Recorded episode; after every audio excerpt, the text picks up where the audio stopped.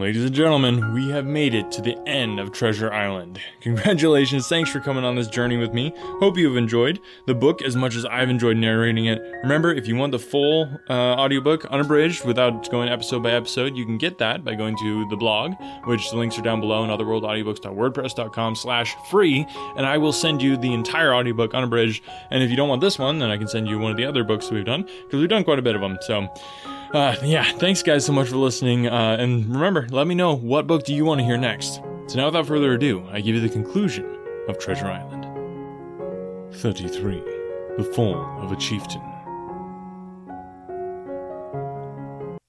There never was such an overturn in the world.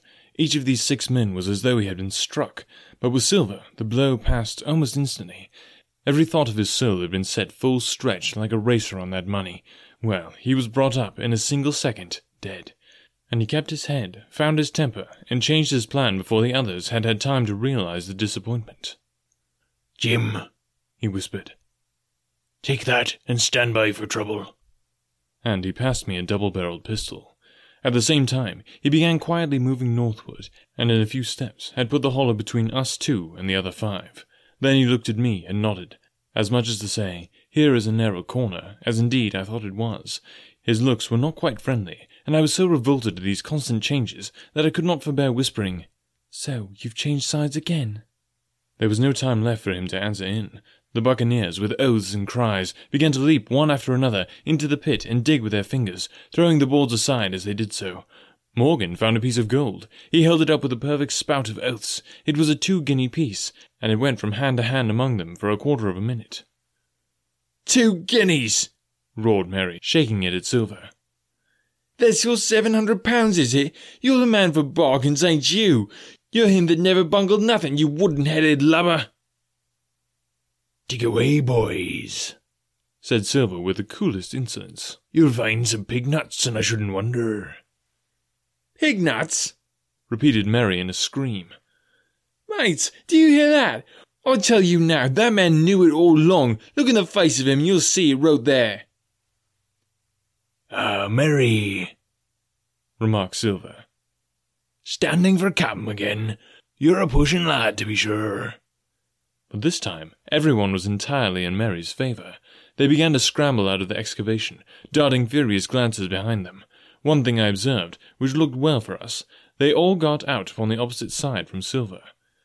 Well, there we stood, two on one side, five on the other, the pit between us, and nobody screwed up high enough to offer the first blow. Silver never moved. He watched them, very upright on his crutch, and looked as cool as I ever saw him. He was brave, and no mistake. At last, Merry seemed to think a speech might help matters. Mates, Says he, there's two of them alone there. One's the old cripple who brought us all here and blundered us down like this, and the other's that cub that I mean to have the heart of. Now, mates. He was raising his arm and his voice, and plain meant to lead a charge. But just then, crack, crack, crack! Three musket shots flashed out of the thicket. Merry tumbled head foremost into the excavation. The man with the bandage spun round like a teetotum, and fell all his length upon his side, where he lay dead, but still twitching. And the other three turned and ran for it with all their might. Before you could wink, Long John had fired two barrels of a pistol into the struggling Merry, and as the man rolled up his eyes at him in the last agony, George, said he, I reckon I settled you. At the same moment, the doctor, Gray, and Ben Gunn joined us, with smoking muskets, from among the nutmeg trees. Forward! cried the doctor. Double quick, my lads. We must head 'em off the boats. And we set off at a great pace, sometimes plunging through the bushes to the chest. I tell you, but Silver was anxious to keep up with us. The work that man went through, leaping on his crutch till the muscles of his chest were fit to burst, was work no sound man ever equalled, and so thinks the doctor. As it was, he was already thirty yards behind us, and on the verge of strangling when we reached the brow of the slope.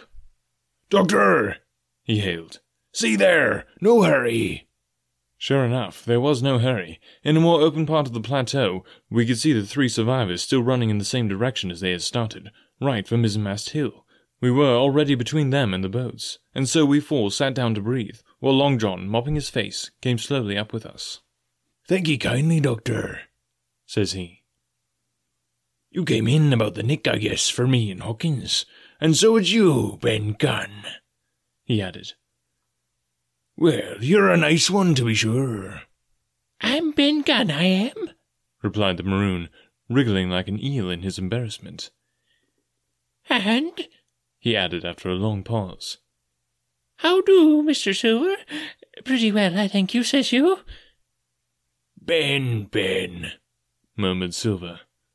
To think as you've done me.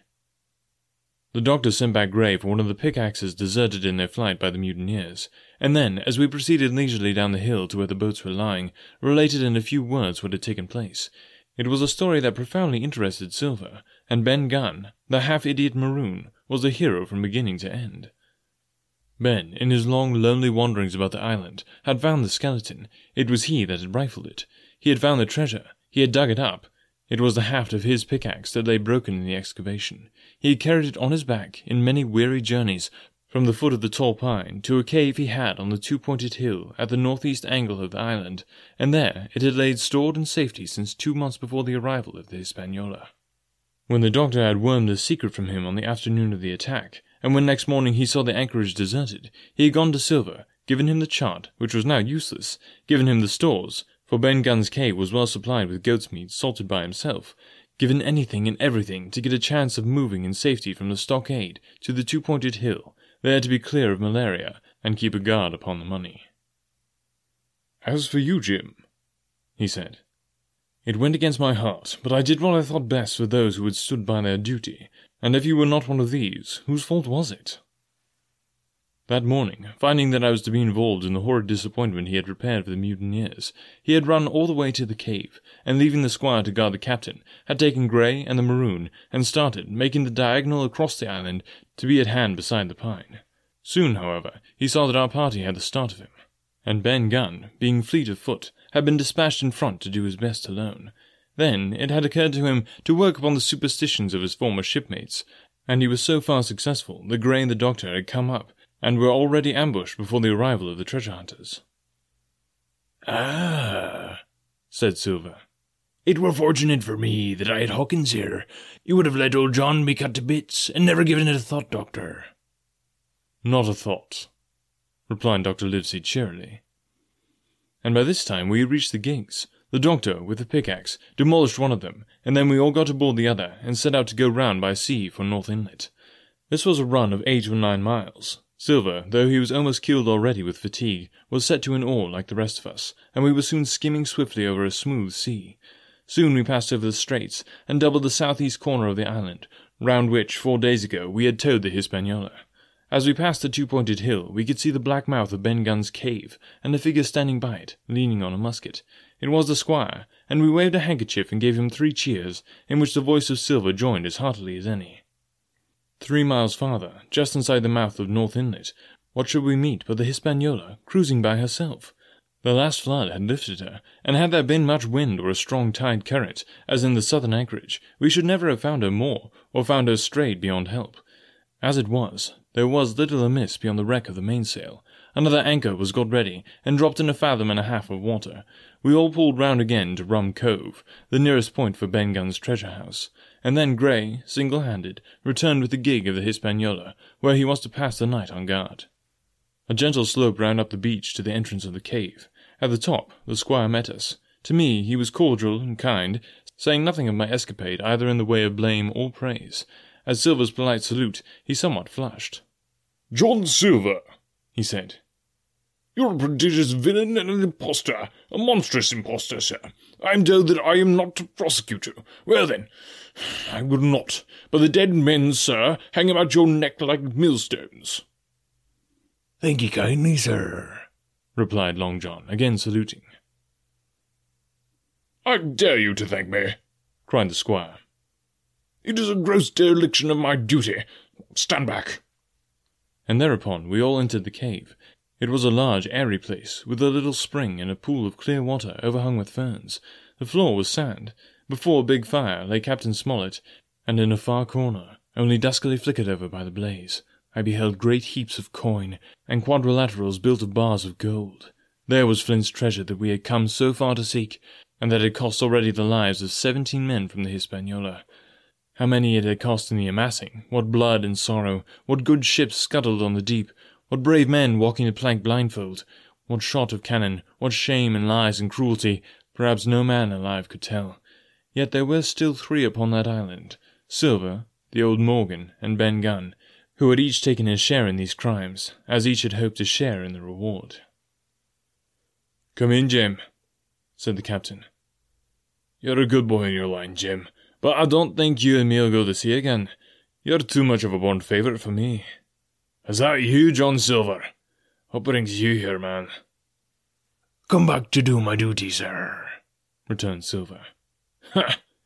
said the captain, and that was all he said. What a supper I had of it that night, with all my friends around me, and what a meal it was, with Ben Gunn's salted goat, and some delicacies, and a bottle of old wine from the Hispaniola. Never, I am sure, were people gayer or happier, and there was Silver, sitting back almost out of the firelight, but eating heartily, prompt to spring forward when anything was wanted, even joining quietly in our laughter, the same bland, polite, obsequious seaman of the voyage out.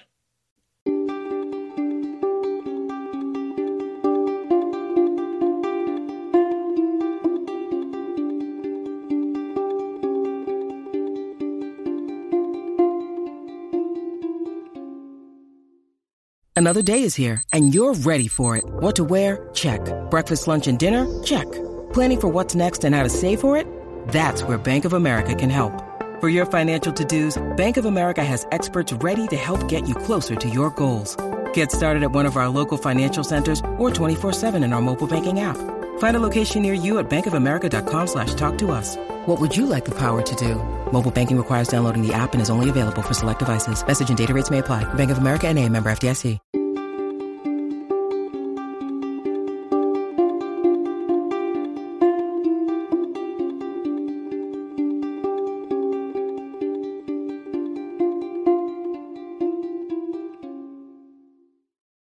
Thirty-four.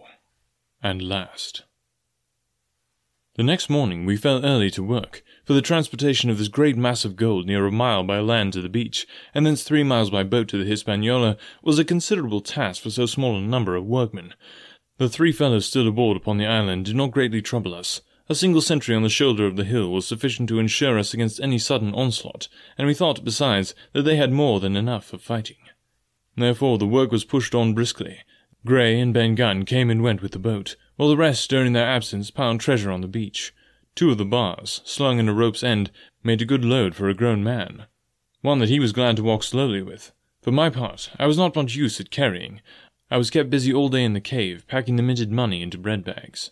It was a strange collection, like Billy Bones's hoard for diversity of coinage, but so much larger and so much more varied that I think I never had more pleasure than in sorting them. English, French, Spanish, Portuguese, Georges and Louis, doubloons and double guineas, and moidores and sequins, the picture of all the kings of Europe for the last hundred years, strange oriental pieces stamped with what looked like wisps of string or bits of spider web, round pieces and square pieces, and pieces bored through the middle, as if to wear them round your neck. Nearly every variety of money in the world must, I think, have found a place in that collection, and for number, I am sure they were like autumn leaves, so that my back ached with stooping, and my fingers were sorting them out. Day after day this work went on. By every evening a fortune had been stowed aboard, but there was another fortune waiting for the morrow, and all this time we heard nothing of the three surviving mutineers. At last, I think it was on the third night, the doctor and I were strolling on the shoulder of the hill, where it overlooks the lowlands of the isle, when, from out of the thick darkness below, the wind brought us a noise between shrieking and singing. It was only a snatch that reached our ears, followed by the former silence. Heaven forgive them, said the doctor. "'Tis the mutineers. All drunk, sir, struck in the voice of Silver from behind us. Silver, I should say, was allowed his entire liberty, and in spite of daily rebuffs, seemed to regard himself once more as quite a privileged and friendly dependent.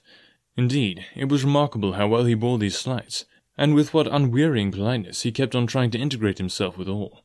Yet, I think, none treated him better than a dog, unless it was Ben Gunn, who was still terribly afraid of his old quartermaster, or myself, who had really something to thank him for, although, for that matter, I suppose, I had reason to think even worse of him than anybody else, for I had seen him meditating a fresh treachery upon the plateau.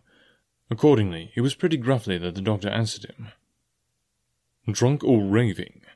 said he. Right you were, sir, replied Silver. and precious little odds which to you and me. I suppose you would hardly ask me to call you a humane man, returned the doctor with a sneer.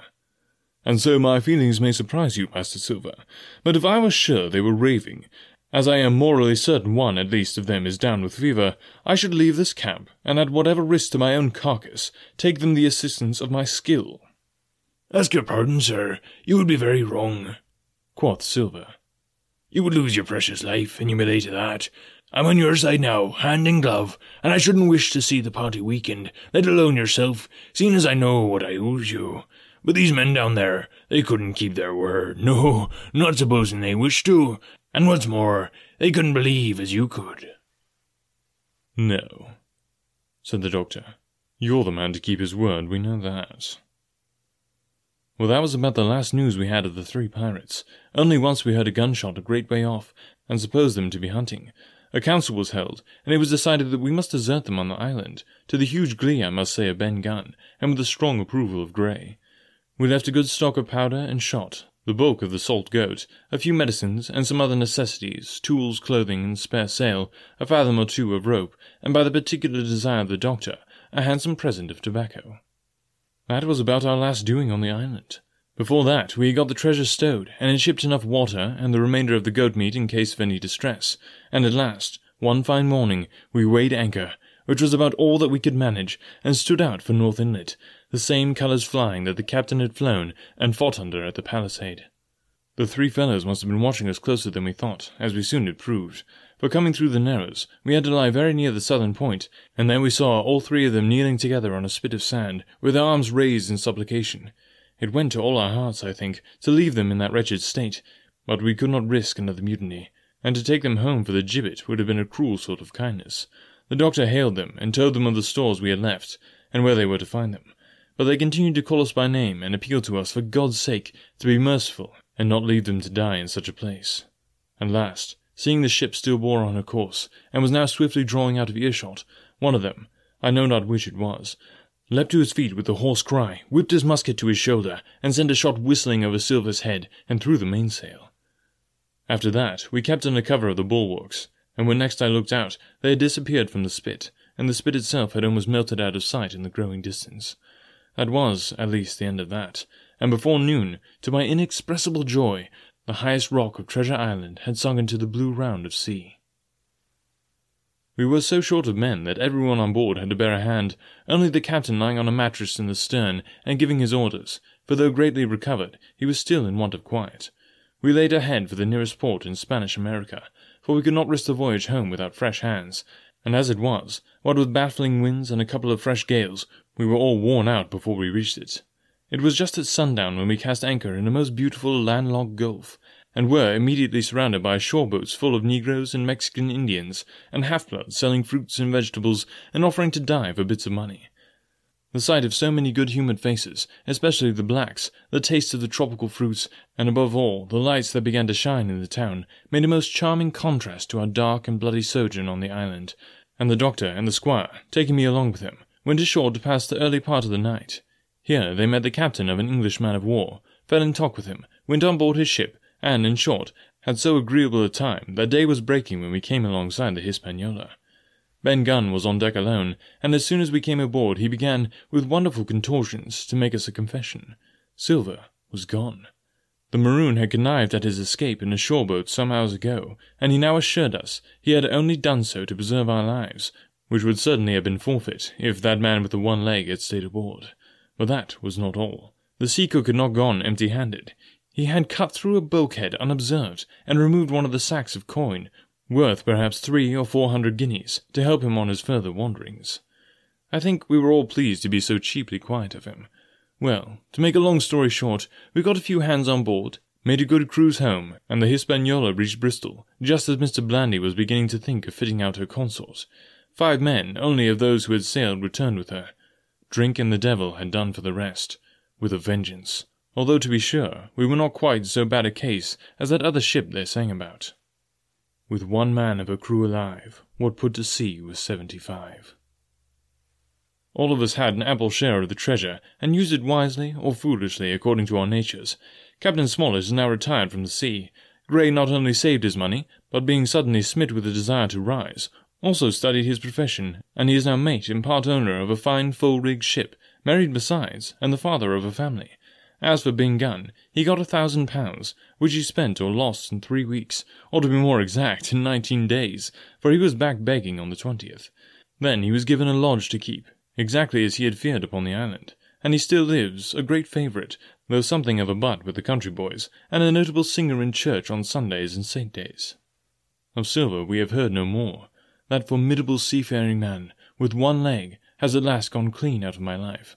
But I dare say he met his old negress, and perhaps still lives in comfort with her and Captain Flint. It is to be hoped so, I suppose, for his chances of comfort in another world are very small. The bar silver and the arms still lie, for all that I know, where Flint buried them, and certainly they shall lie there for me. Oxen and wain ropes would not bring me back again to that accursed island, and the worst dreams that ever I have are when I hear the surf booming about its coasts, or stand upright in bed with the sharp voice of Captain Flint still ringing in my ears. Pieces of eight! Pieces of eight! All right, we are wrapping up this book, but don't worry, we're coming back next week with another awesome audiobook. I cannot wait to share, share it with you guys. I know you're to love it. Uh, yeah, remember, Best way to support the podcast, if you enjoy what we're doing and you want to help it continue, is just to tell other people about Another World Audiobooks. There's tons of people out there that haven't heard of it yet that would enjoy having free audiobooks every week. So if you can just tell people, that makes all the difference in the world. Thanks so much for listening, and thanks for taking this ride uh, to Treasure Island with me.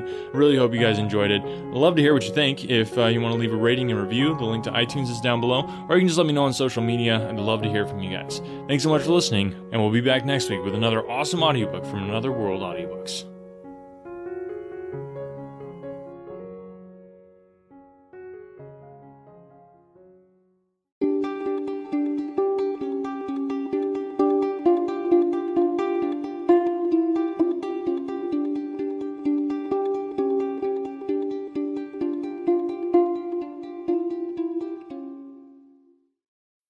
When you need mealtime inspiration, it's worth shopping Kroger, where you'll find over 30,000 mouth-watering choices that excite your inner foodie. And no matter what tasty choice you make, you'll enjoy our everyday low prices, plus extra ways to save, like digital coupons worth over $600 each week. You can also save up to $1 off per gallon at the pump with fuel points. More savings and more inspiring flavors make shopping Kroger worth it every time. Kroger, fresh for everyone. Fuel restrictions apply.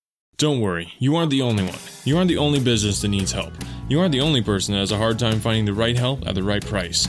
This is where Business Bloodline becomes your bloodline to temporary and permanent staffing. Business Bloodline specializes in hiring internet workers to creatively solve problems for your business.